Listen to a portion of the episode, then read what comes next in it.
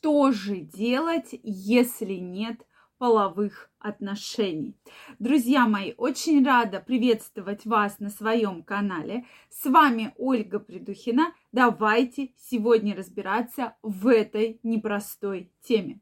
Действительно, к сожалению, каждый из нас когда-то сталкивался с этой проблемой, что произошел разрыв в отношениях, произошел какой-то конфликт или расставание, да, там, допустим, в связи с работой или там еще по каким-либо причинам, да, и на какой-то период вы остаетесь без половых отношений. Вот здесь я хотела бы сделать акцент на том, что все люди будут делиться на две группы, на мой взгляд. Первая группа людей – это люди, которые безмерно хотят половых отношений постоянно. То есть они постоянно про это думают, они постоянно хотят половых отношений, и действительно они даже один-два дня прожить не могут, да, без этого.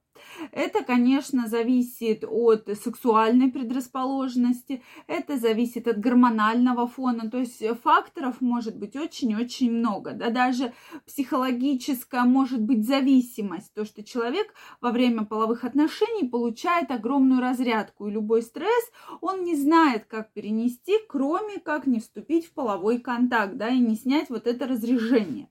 Соответственно, вторая группа людей – это люди, которые уже долгое время могут спокойно жить без половых отношений. То есть, если им спросить, там, тебе хочется, они могут ответить, что хочется, могут ответить, что и не особо-то хочется, и прекрасно они живут в течение очень долгого времени. То есть, вот на эти моменты я прошу вас обратить внимание, да.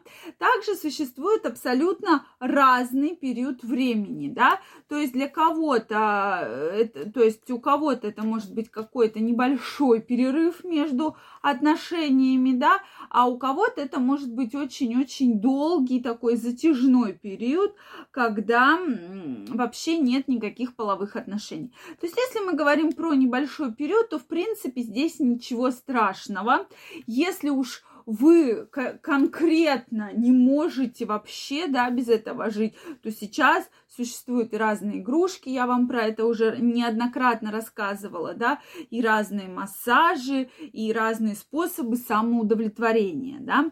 Соответственно, а меня больше интересует период, когда долгое время нет половых отношений. Вот этот период, мне кажется, очень действительно страшен и для мужчин, и для женщин. Друзья мои, мне очень интересно знать ваше мнение. Вот как вы думаете, э, вообще что может произойти вообще, что в этот период нужно делать. То есть чего вот я как гинеколог, допустим, боюсь, да, как врач боюсь за мужчин, что в этот период может произойти такого экстраординарного, так сказать, да. Поэтому обязательно мне напишите ваше мнение. И также, друзья мои, если вы еще не подписаны на мой канал, я вас всех приглашаю подписываться. Обязательно делитесь вашим мнением и задавайте интересующие вас вопросы. Ну что, друзья мои, действительно, если долгий период времени, а я знаю женщин, которые приходят ко мне с той или иной проблемой, и обязательно мы эту проблему рассматриваем. Почему? Потому что обычно очень многие гинекологические проблемы могут возникнуть именно потому, что долгий период, перерыв вообще в сексуальной жизни. Может вы, как бы сказать, вывалятся, да, все гинекологические заболевания в одну большую в одно большое количество, безусловно, могут, да, так же, как и у мужчин. Поэтому самое, что происходит обычно у женщин, это изменение гормонального фона, да, то есть организм очень четко эти процессы чувствует, и как только он понимает, что, да, Тестостерон вроде бы не особо нам и не нужен, будем его снижать.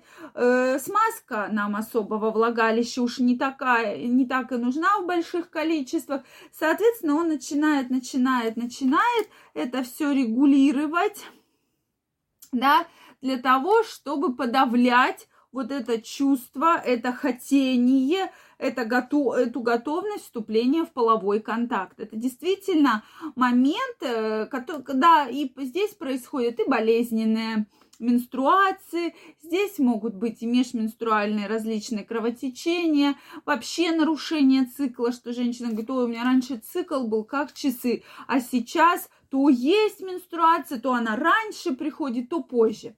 То есть этот момент действительно такой очень важный.